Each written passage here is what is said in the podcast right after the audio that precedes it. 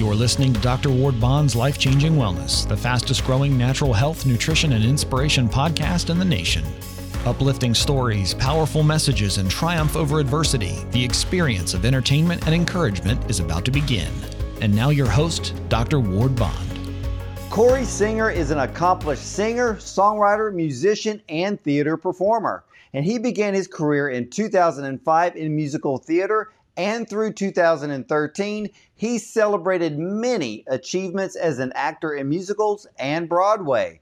And as a musician, Corey Singer has performed in arenas before thousands nationwide. And he starred on Bravo's singing competition show, The Kandi Factory, winning the grand prize, a song penned by Grammy winning artist Kandi Burruss entitled I Can Do Anything. And Corey is an exceptional songwriter in his own right.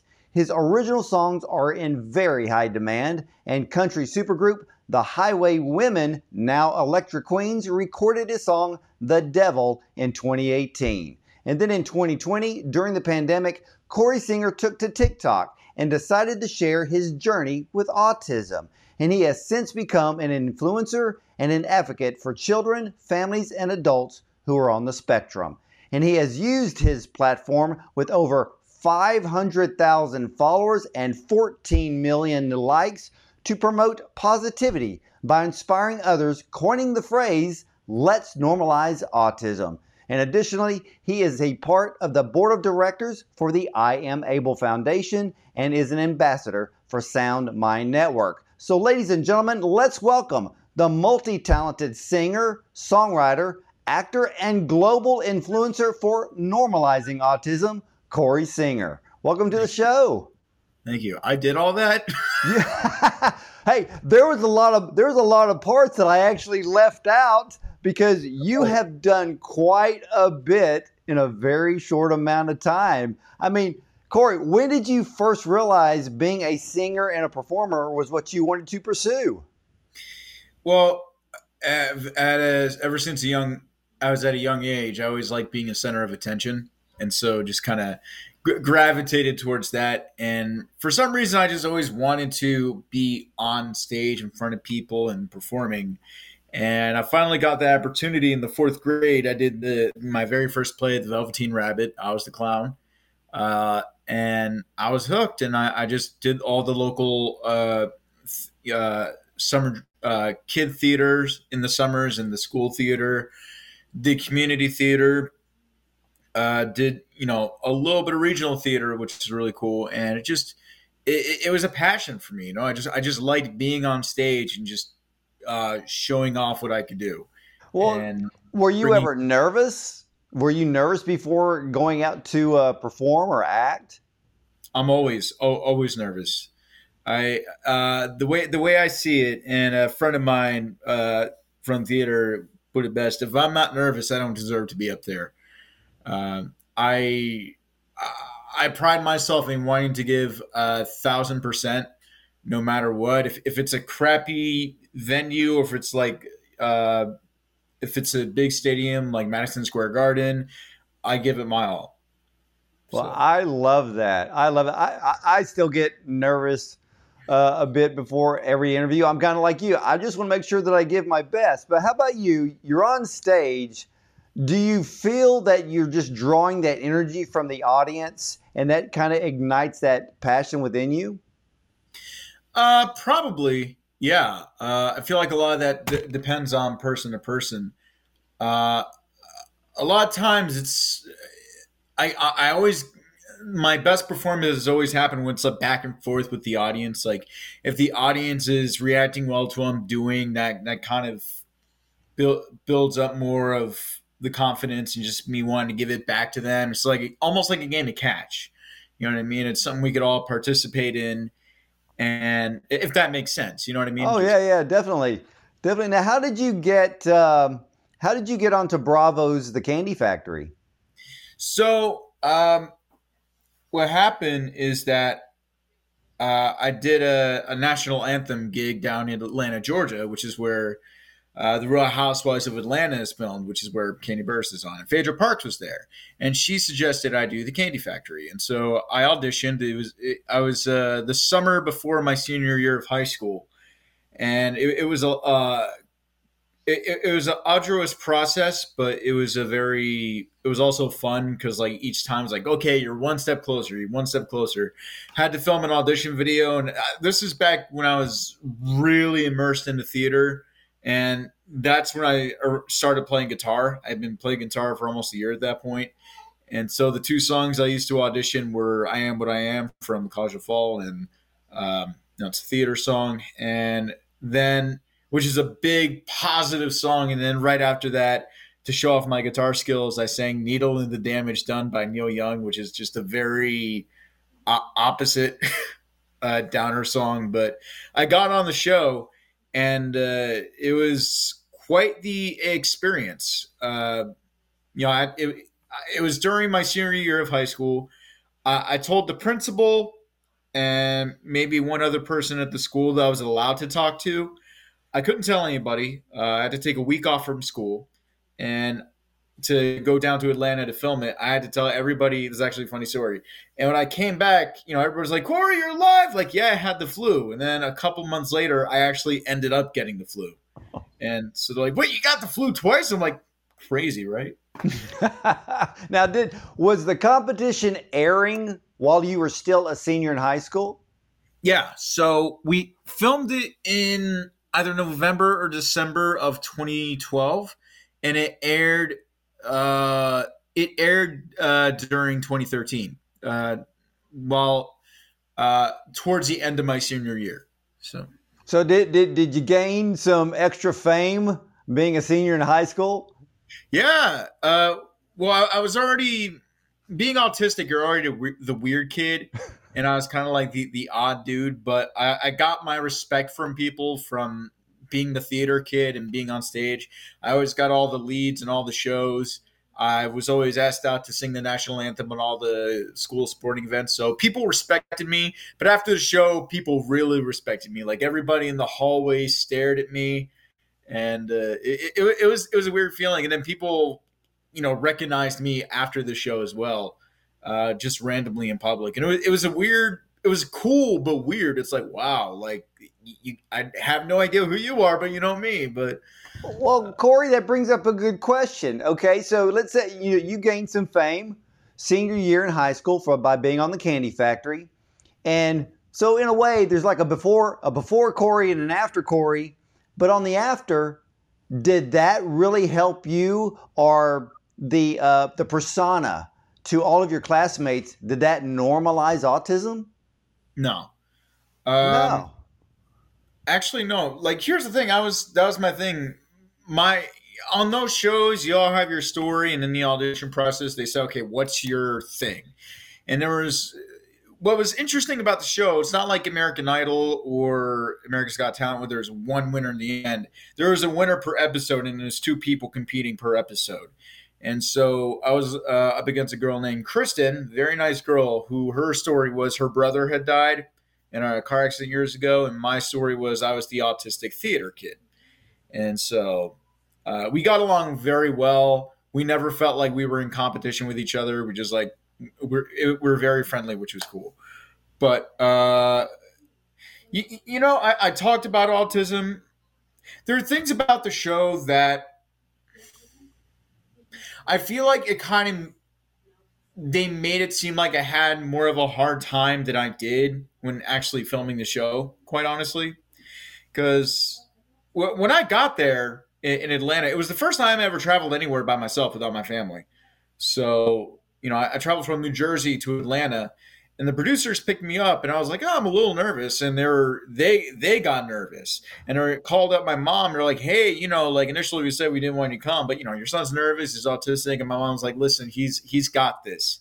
He he can handle it. If he really feels like he needs you needs us to needs me to come over he'll let you guys know but he's got this. And it was a great growing moment for me but you know i like for example i had to learn you know, the song that Kandi wrote for me, I learned it on my guitar. I brought my guitar with me. And they made it seem like I had a very difficult time learning it when really it was actually very easy for me. And it's like, it's just little things that, you know, you know what happens behind the scenes and then what they show when they air it. It's like, huh. So it was part you know, of it was television. Yeah, yeah, and yeah, there's also something interesting with that too. Uh, you know, this, you know, I know this. We're talking about going to TikTok in a little bit, but I also said I had Tourette syndrome. Now, a doctor had diagnosed me with Tourette syndrome, but I found out at 25 years old that I never actually had Tourette syndrome. That it was just me stimming, and it was misdiagnosed, which was a byproduct of my autism, which I I didn't know. And so, like on national TV, I'm just thinking I said on TV that I have Tourette syndrome. And I don't even have it. I feel bad, but I thought I did. So it's like it's crazy.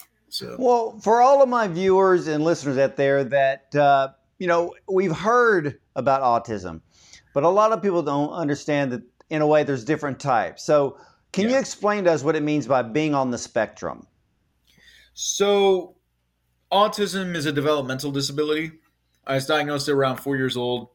I actually didn't start speaking until I was about four years old, around the time I was diagnosed. And I, I was delayed in many ways. I was held back in kindergarten because everybody was surpassing me and I was kind of uh, struggling. And Best way to describe it is imagine being an alien from a different planet, but you're trapped on a, on some someone else's planet, and you're like a fish out of water. That's basically kind of the best way I could describe it. Now, I'm people consider me high functioning, which is a outdated term we like to use. I have low support needs, so I can I can drive. I could, I could be in relationships. I have friends. I I'm very independent. I you know can be very self sufficient, but I have my struggles. Like a lot of times, I have a hard time understanding sarcasm. Uh, that could you know I, I can understand it like better now than when I did uh, a long time ago. But then when I try being sarcastic, a lot of people think I'm being serious. So it's like no, that was me being sarcastic. Um, getting overstimulated very easily. Like I, when I'm not doing music or TikTok, I work full time, and you know it's it's a great job. I work in a warehouse, but it can be very overstimulating with a lot of the noise and. Uh, I'm very routine oriented, and one thing happens that is not involved in that routine, I go berserk internally. But then I mask it by trying to keep it in all the time. Then when I get home, I just I crash on the sofa. I'm burnt out, and you know, I always say when you meet one autistic person, there's only one autistic person. Uh, I was diagnosed with uh, Asperger syndrome, which is again an outdated term. Well, that like, was actually going to be my next question because yeah. you know, for a lot of people out there who, who do not know, Elon Musk has Asperger's. Yeah, yeah. him, uh, Dan Aykroyd, Anthony Hopkins, Daryl Hannah, uh, Satoshi Tajiri, the creator of Pokemon, like Wow. Basically, what I've noticed from a lot of autistic people, and all my best friends were autistic, we're all very creative individuals. And, you know, if you harness it correctly, like, you know, when I do my songwriting, you could probably create something or do something great. Like, you know, Elon Musk with Tesla, you know, Satoshi Tajiri with Pokemon. His special interests were bugs and video games. Combined the two, created Pokemon. Like, uh, you know, there's when you get people who are autistic, when we have a something certain interest, you know what I mean? We know everything about it. Like so when you hear us talking about it, it's not we're talking with excitement because we know so much about it. We want to share that with other people. It's like uh case in point, like this is a stereotype, like trains. Is like an autistic stereotype that autistic people like trains and like let, let's take that concept, right? They will know every when the first train was made, what model it was, what year was made, where that company is now. Every single train model there is, they'll collect train stuff. That that's basically you know an autistic person. Well, then Corey, let me ask you this. So let's say uh, Elon Musk sends out a, a tweet or he makes a statement in the press. Uh, you probably understand him a lot more than other people. Probably. You know, because it only makes sense. And uh, but for you, how did you get started as an influencer? So my label was telling me that I needed, you know, I'm been doing music for the longest time. My label had been telling me to um, start a TikTok account because TikTok was at the start of COVID, right? And it had been around before COVID, but it was when during COVID when it really took off. And I'm like, okay, I'll get started, do some music stuff. But then I just more focused on posting funny stuff with a little bit of success. And one day I made a joke about talking about being autistic, like how I have Asperger's, it's a form of autism, and there's nothing wrong with that, except for the name, because it sounds like Asperger's, mm-hmm. which sounds like something you would get after eating McDonald's. And the video blew up, and I'm like, I may have something here. And I just started posting more and more autism videos and learning more about autism so I could better talk about it. And I figured, you know, I have it. I don't know that much about it. So I might as well do some research on it. And by doing that, I better understood myself. Because I, I, I started that when I was 25. And here's the thing uh, but before then i'd actually been masking my autism so heavily and actually gotten to such a denial for a couple of years that i had autism and thought i cured my autism i'm not autistic anymore which was the worst couple years of my life, quite honestly. Uh, because, and I say this all the time on TikTok, masking is very, it's not great for autistic people who are able to do it. Like I can mask, but we're doing it for the benefit of other people and not for ourselves. Here's the thing that the, the system's rigged against us. We learn how to behave like other people, but other people don't want to learn what it's like for us. You know what I mean? And that's why I do what I do on, yeah, on TikTok. Perfectly said. Because I've watched some of your uh, videos on Instagram where you were where you're openly talking about autism and explaining it, and I think that is fantastic. And I can and I completely understand where you're coming from. Where you know, you shouldn't be masking. You are who you are. Exactly. And, you know, and I and I love when you coined the phrase let's normalize autism instead of basically well trying to be like everybody else just to make them feel at ease about being around you or other autistics. You are who you are. You're unique. You bring such incredible talent to all of mankind. And uh, I mean, I was sitting here today between interviews listening to uh, all of your songs and your incredible voice. I mean, my goodness gracious. I mean, I can see why you're on Broadway or performing at Madison Square Garden. You've got what it takes. Haven't gone to Broadway or Madison Square Garden yet, but I'm I'm there's wood right there. I'm knocking on, I'm knocking on wood. So. Well, we, I'll, I'll just speak that into being for you. But tell us more about using your social media platforms to advocate for other autistics and what is the most meaningful to you about being able to make these connections with other people?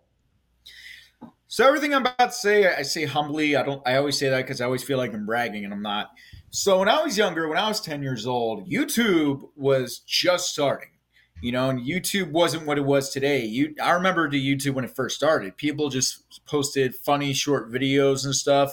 People posted stuff from movies and all that. But then YouTube became an outlet for people, and you know, of course, I use TikTok, and you, you know, talking about autism, like I said before, then I have been masking so heavily about my autism, and denying that I even was autistic, and it helped me accept myself even better. I love myself now even more than I did long ago, many years ago. But the reception I've gotten from many people, like they feel like my videos say that it, it helps them be heard. You know what I mean?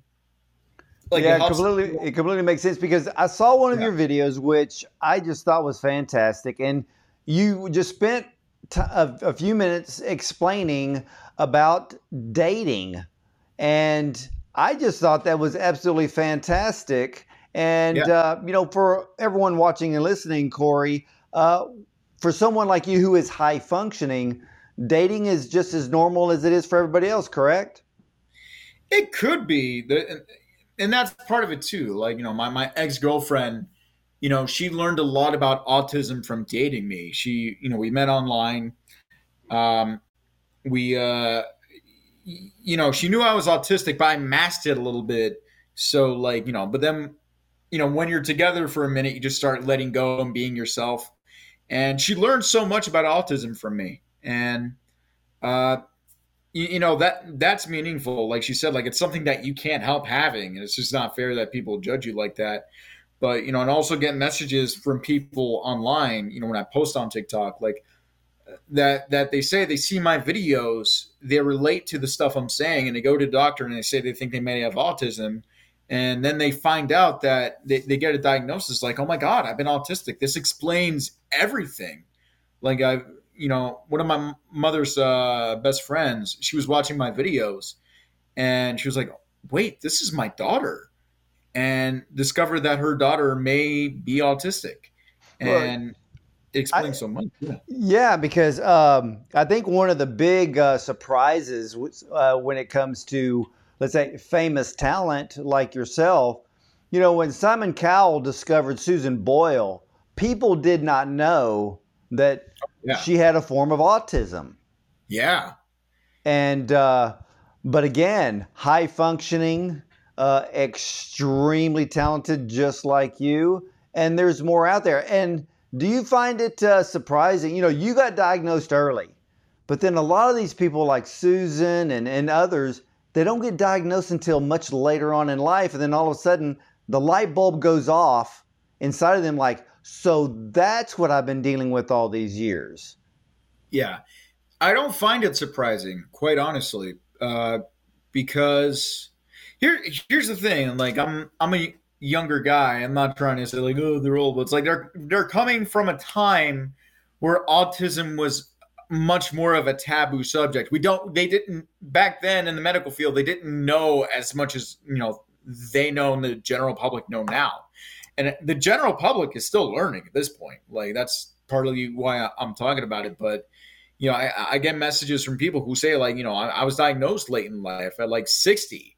And I'm like, wow. Like, but it doesn't surprise me. Like, because here's the thing think of it like go back to what was the first movie you could think we could all think of that really talked about autism in the mainstream? It was rain man. Rain man. That was the very first uh, movie to really talk about. It before then it, it, there wasn't really much many mainstream movies that talked about autism.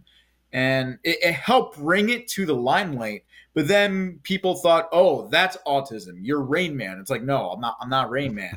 And you know that's partially why people like me and other people on social media post about being autistic. We're trying to get rid of that stigma. There are definitely people like that out there and we're not denying that at all. But there's people like us too as well. And our needs don't get met the way they should have been. Like I, I wish there was someone like me on tiktok or youtube when I was 10 years old, when I was struggling in school, when I was struggling, you know, to try and figure myself out. And you know, now with that, what the younger people have that someone like me didn't have, they have people like me talking about it, and their parents could see it too, as they get better understand their children. So, what you type know? of positivity are you receiving from fans that are autistic versus, I mean, along with the parents? What are you hearing from them when they're seeing you sing and you're and you're talking openly about your autism? What are you receiving from them? Uh, it, it, it's great. It, it, really, it really, it's it's great because a lot of parents, you know, whenever I go live on TikTok, I get the same messages. It means so much. Like you're helping me understand my child better, and you know that's and I say this humbly. It means a lot that like just just talking about it could help you know change someone's life you know and other people says like it makes me understand myself better I use your videos to help people understand me better because I knew all this, but I have you who's able to verbalize it for me. I show it to them and they're able to understand it better. I'm like, oh, and it's just, it, it it's very humbling. That that that's the best way I can think about it. It's humbling. Well, you must bring a lot of peace as well as understanding to a lot of parents out there who haven't really grasped uh, to understand their child with autism and i think you're you, definitely you're helping them along uh, along their journey and, and make it more positive and happier yeah and it's if i have a that's something like I said before, I, I wish I had when I was younger. You know, it would have helped my family out. It would have helped me out. It would have helped my school out. You know what I mean? I had an IEP and it barely did anything for me. I got maybe extra time on a test. I got an extra teacher in the classroom. Other than that, it like didn't help me out that well in school. I was a bad test taker. I I barely made it. And I was lucky to have made it. But now, you know, because of people, you know, like myself and other people who I'm friends with on TikTok and Facebook and what have you, you know, we we get rid of that stigma. We educate people on what it's really like. So it can help young children who may not completely understand it but now we have people who you know teachers can better understand it so they can better teach their students and Oh, help yeah. their Yeah, and and you know, even when I, even when I see interviews like with like, and I'll just use Elon Musk as an example, and I, and I already knew about his condition, I already knew uh, with his autism, but when I'm hearing him speak about whatever he's talking about, the thought of autism never enters my mind. I mean, I'm talking to you now. Autism does not enter my mind because you know, yes, you are high functioning, and and I think you're the perfect example of normalizing autism. And and and you know, when you brought up Rain Man, you know, that's the bad thing about Hollywood. Hollywood creates a stereotype and can make it very tough on other people. It does, and it's a stereotype that unfortunately, I, I, I, we're getting better at portraying autism better. Like I think the accountant was a great step in. Like I think that's one of the best autism movies because One of my favorite movies of all time. And, Yeah, and the then- sequel is coming from what I hear. Oh yes, but but Ben I, Affleck, you know, I tip my hat to him as as an actor because one thing he really did that no other autism movie show, no other actor has been able to do, is show what masking is like for an autistic person, and that movie is a perfect representation of what it's like for someone to you know who can function in society and has to mask. You know, like they show when he's un, not able to finish what he loves to do, which is math it sends him into a tizzy. It's like that's what it's like for me. Like if my day is perfectly scheduled out and one random thing comes in and, and ruins it. I'm like, mm, but I gave advice recently on TikTok and said like if one thing and this has helped me as well, and that's why I gave the advice, is to come up with a backup plan. You know what I mean? Just you know, a nice backup plan. If that doesn't work out, okay, I, I fall back on this. And I get that advice, and some people said this actually helped my kid. So uh, but the movie is a great representation. Like I say, like go see the accountant, and I think Ben Affleck did a fantastic job. It didn't feel like an exaggeration, like you see a lot of times. It didn't feel like oh, like he's like it shows like the autistic person can you know do well in life. Well, yeah, and what I and I've probably seen the accountant probably like ten times, and what I love the way he portrayed it, and you'll probably agree with this, is that not only did he show his outer self to everyone that he was in contact with, but the film showed how he was by himself Oh, yeah. alone at home. And I even like the way that, and you can answer this question, how they how he portrayed his character when he was talking to a girl, which, you know, there was a little struggle there, but he was you could see the growth through the film as it moved along. I, I related to that. Uh, I didn't start uh, being intimate. I was I was a late bloomer. Now that's getting really personal, but uh, no, but you're right. Like when, like you said, like autism would never come to your mind. It's like that's true. Like that's that's part of masking. I only let people see, and I, I say this on TikTok. You only get to see what I put out there. You see me in my private time, like you don't see me after a long day of work and me just like being burnt out and just kind of. You've never seen my autistic meltdowns. Like you know they, like I have melted down very badly before. At one point I almost I, and I feel bad about this and I almost blew out one of my mom's eardrums. Like I was screaming so loud from a, a meltdown. And it, it people don't realize that like yeah on the surface level I I may appear just like you but this is still something that I do have to deal with unfortunately and it's beyond my control like I'm never not going to be autistic I'm always going to be autistic. And that's one thing I like to stress on TikTok. Your child is never n- not going to be autistic. Even into adulthood, the autism is going to stay there forever. I'm always going to be like this. Um, n- sure, maybe in the future there'd be better ways of me dealing with it, you know, because I'm still learning as well. And I was I was diagnosed as a child, but um, you, know, it's, it's like you said on surface level. I always get told you don't look autistic. It's like, well, how am I supposed to look? yeah, yeah, like I, I, know, I know what you mean. I, I completely understand what you mean. But let me ask you about your your singing and your songwriting. Tell us a little bit about the music you create that you create, and is there any tie-in to your autism? There's one song that is a tie-in to my autism, and it's it's uh, you may have heard it. It's "Someone." Yes, I love that song. Thank you. And I uh, love the acoustic version. Ah, thank you. Uh, that's actually one of my favorite songs I've written. So I have been writing, I think, for about eight, like seven or eight years at that point. And I had grown a lot as a writer, but that was the first time I got truly vulnerable and honest in my writing. And it was in the midst of COVID. And like right at the beginning, we were locked down and I was lonely too and I just got, I just put it down to paper, and it, it was late at night. I came up with that uh, chorus. You know, I need someone to love me as I am, like that. I went to bed, and the next day I woke up. I went for a walk. I came home, and I wrote the song in maybe 20 minutes. And it was a quick write because I just I just got honest, and I started writing like that more. And actually, this goes back to the Kandi Factory. Kandi Burruss doesn't know this, but she kind of is what who planted the seed for songwriting for me. I had been playing guitar for a year when I filmed The Kandi Factory, and me and Kristen, she wrote songs on our based on our stories and all that. Me and me as I could do anything, and hers was we should were here, you know, for a brother.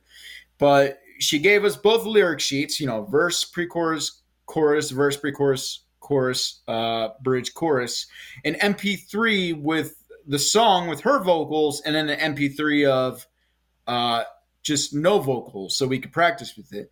But I brought my guitar with me, and I'm like, it, it's written out right in front of me. It is that simple. It's that easy.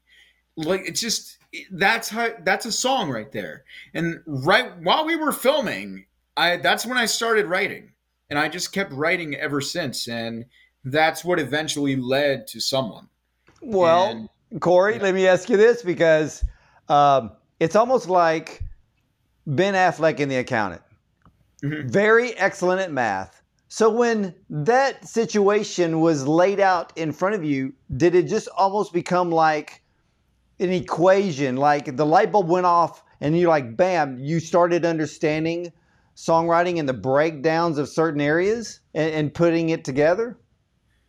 Songwriting, I think, is, is a bit of a different animal. Like, you, don't just, you're not good at songwriting right off the bat. I still remember the early songs I wrote. They were, they weren't bad, but they were pretty terrible. But, uh, but it, it's one of those things like, like working out. You know what I mean? when you first start, you're to be weak. You're to you're to struggle, but you just got to keep going and going and going and you get stronger and stronger and stronger. That's songwriting and you have to learn different techniques of how to write songs and that's what I did. You know, I carry around a little notepad with me all the time. everywhere I go, if I hear someone say something that sounds interesting, I'll write it down. I'll be at my day job. I'll start writing a song while I'm at my day job. Like I'm always always working. I wake up an hour before work I live close enough to my job where I could just walk there if I wanted to.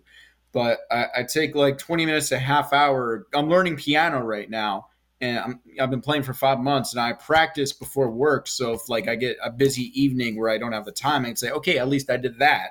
And after work, it's like filled with songwriting, making TikToks, and you, you know, songwriting it goes back to what I said earlier in the interview. I'm a very cre- I'm a creative person. You know what I mean? I like I, I, liked drawing when I was a little kid. I liked figuring things out. And with songwriting, I think it's the perfect outlet for me because I love performing. I love being on stage. Why not create something where I could perform it and it really comes truly from the heart? No, absolutely. What are some of your long-term goals uh, for the future of being a musician and even an, an advocate for autism? Broadway, Madison Square Garden. uh, uh, You're going to get there. I know it. You you have more than enough talent, Corey. Thank you. And uh, in terms of the autism advocacy, I, I definitely want to keep going. I'm always going to go with that. And let's say I do get famous, I'm not going to hide it, and I'm going to tell people like straight up, like this is what it's like, and I don't want to. I don't want to come off as like, oh, look at him. He's autistic and he's a singer songwriter, inspiring. Like, no, that's not the goal route I'm trying to go. I'm trying to be like, no, like uh, this is something I got to live with, and I'm not trying to be inspiring. A little bit I am, but that's not the end goal. It's to educate people to help them, not to like go look. If I could do it, you could do it too. Like I, no one is ever gonna be like me, right. and I'm never gonna like my best friend, uh, Drew. Shout out to Drew. Um, he's autistic too. We've been friends since we were ch- kids. Uh, I'm never going to be like him, and he's never going to be like me. But, um, like I said, no two autistic people are the same. But you know, if I could do a way and to help, you know, kids understand themselves better, parents understand their kids better, teachers understand the students that they're teaching, society understand autistic people as a whole. We're trying to get it's a disability. People like to deny that it is a disability. We want people to understand it the same way that people understand blindness, the way they understand deafness. We want people to understand autism like that. They think that because I am considered quote unquote high functioning, that I can't, that I should be perfect, that I shouldn't have any struggles. No, I have struggles. I can't, like, I'm always going to have these struggles. I can't help the fact that I have these struggles. It's up to you to understand I have these struggles and learn how to deal with it because we shouldn't have to keep placating to you. Start placating to us now. It should be an equal playing field. I completely agree with every word you just said, Corey. And uh, and ladies and gentlemen, that's why Corey Singer's on the show today, so we can all learn about autism. We understand being the spectrum, understanding that we need to learn more about what autism is. And uh, Corey, wow, when are we going to see a full length album from you? I'm working on it right now, actually. I just I just recorded a song a couple days ago. We're putting it together right now. Uh, don't have the date on the album, but I have the date for my next single coming out, which is a proposal song called "Chance of a Lifetime." It's going to be available on all the streaming services July 8th. So you could go to all the streaming services you could pre-order the song. Go to my website, CoreySinger.com, and it could take you all there. July 8th is when it releases. So if you're a, want to propose to your special someone, that song's for you. And uh, on and your website again is what CoreySingerMusic.com? No, CoreySinger.com. CoreySinger.com, and that's it, that song's on your website now, isn't it? The proposal. Uh, a clip of it is just a pre-order. I I listened to the clip today, and ladies and gentlemen, you're going to literally fall in love with this song. Corey just said it's going to debut July the eighth. You want, and I want to tell you something. And Corey, I tell all of my viewers and listeners when I have recording artists on the show like you, you buy the music.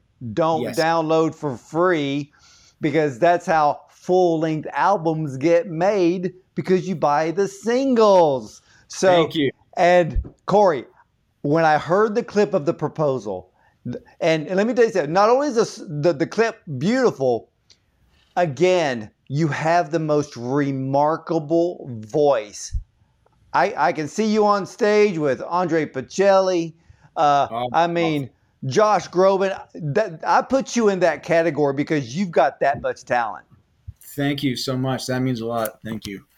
And again, I want to thank you for being on the show today. Ladies and gentlemen, please head over to CoreySinger.com. Follow him, follow him on Instagram, TikTok. You're going to be a fan just like I am. The moment you hear his voice singing, you're going to be drawn in you're going to be an instant fan, and just like me, we're going to be waiting for that full length album, Corey. And you got to promise me, when that album debuts, you got to come back on the show. Yes, sir. Yes, sir. And thank you again so much for having me. It's been uh, it's been a pleasure. Well, it's been enlightening for me. It's been an education, and you have given me more to think about and more to learn about uh, autism and uh, and and incredible people like you. So, ladies and gentlemen, again, go to CoreySinger.com at the bottom of your screen and stay tuned. I will be right back with more. No energy? Always fatigued? Has your got up and go got up and went? Primrose Leafs Pro Max 365 helps to produce natural energy, increase endurance and stamina, improve performance during exercise, reduce pain from fibromyalgia, and is excellent for cardiovascular support. A doctor designed, deliciously berry flavored formula that's great for ages 18 to 99. Order Pro Max 365 and get the natural energy you've always wanted. Call 844 376 0007. Refuel daily with Pro Max 365 and get your life back.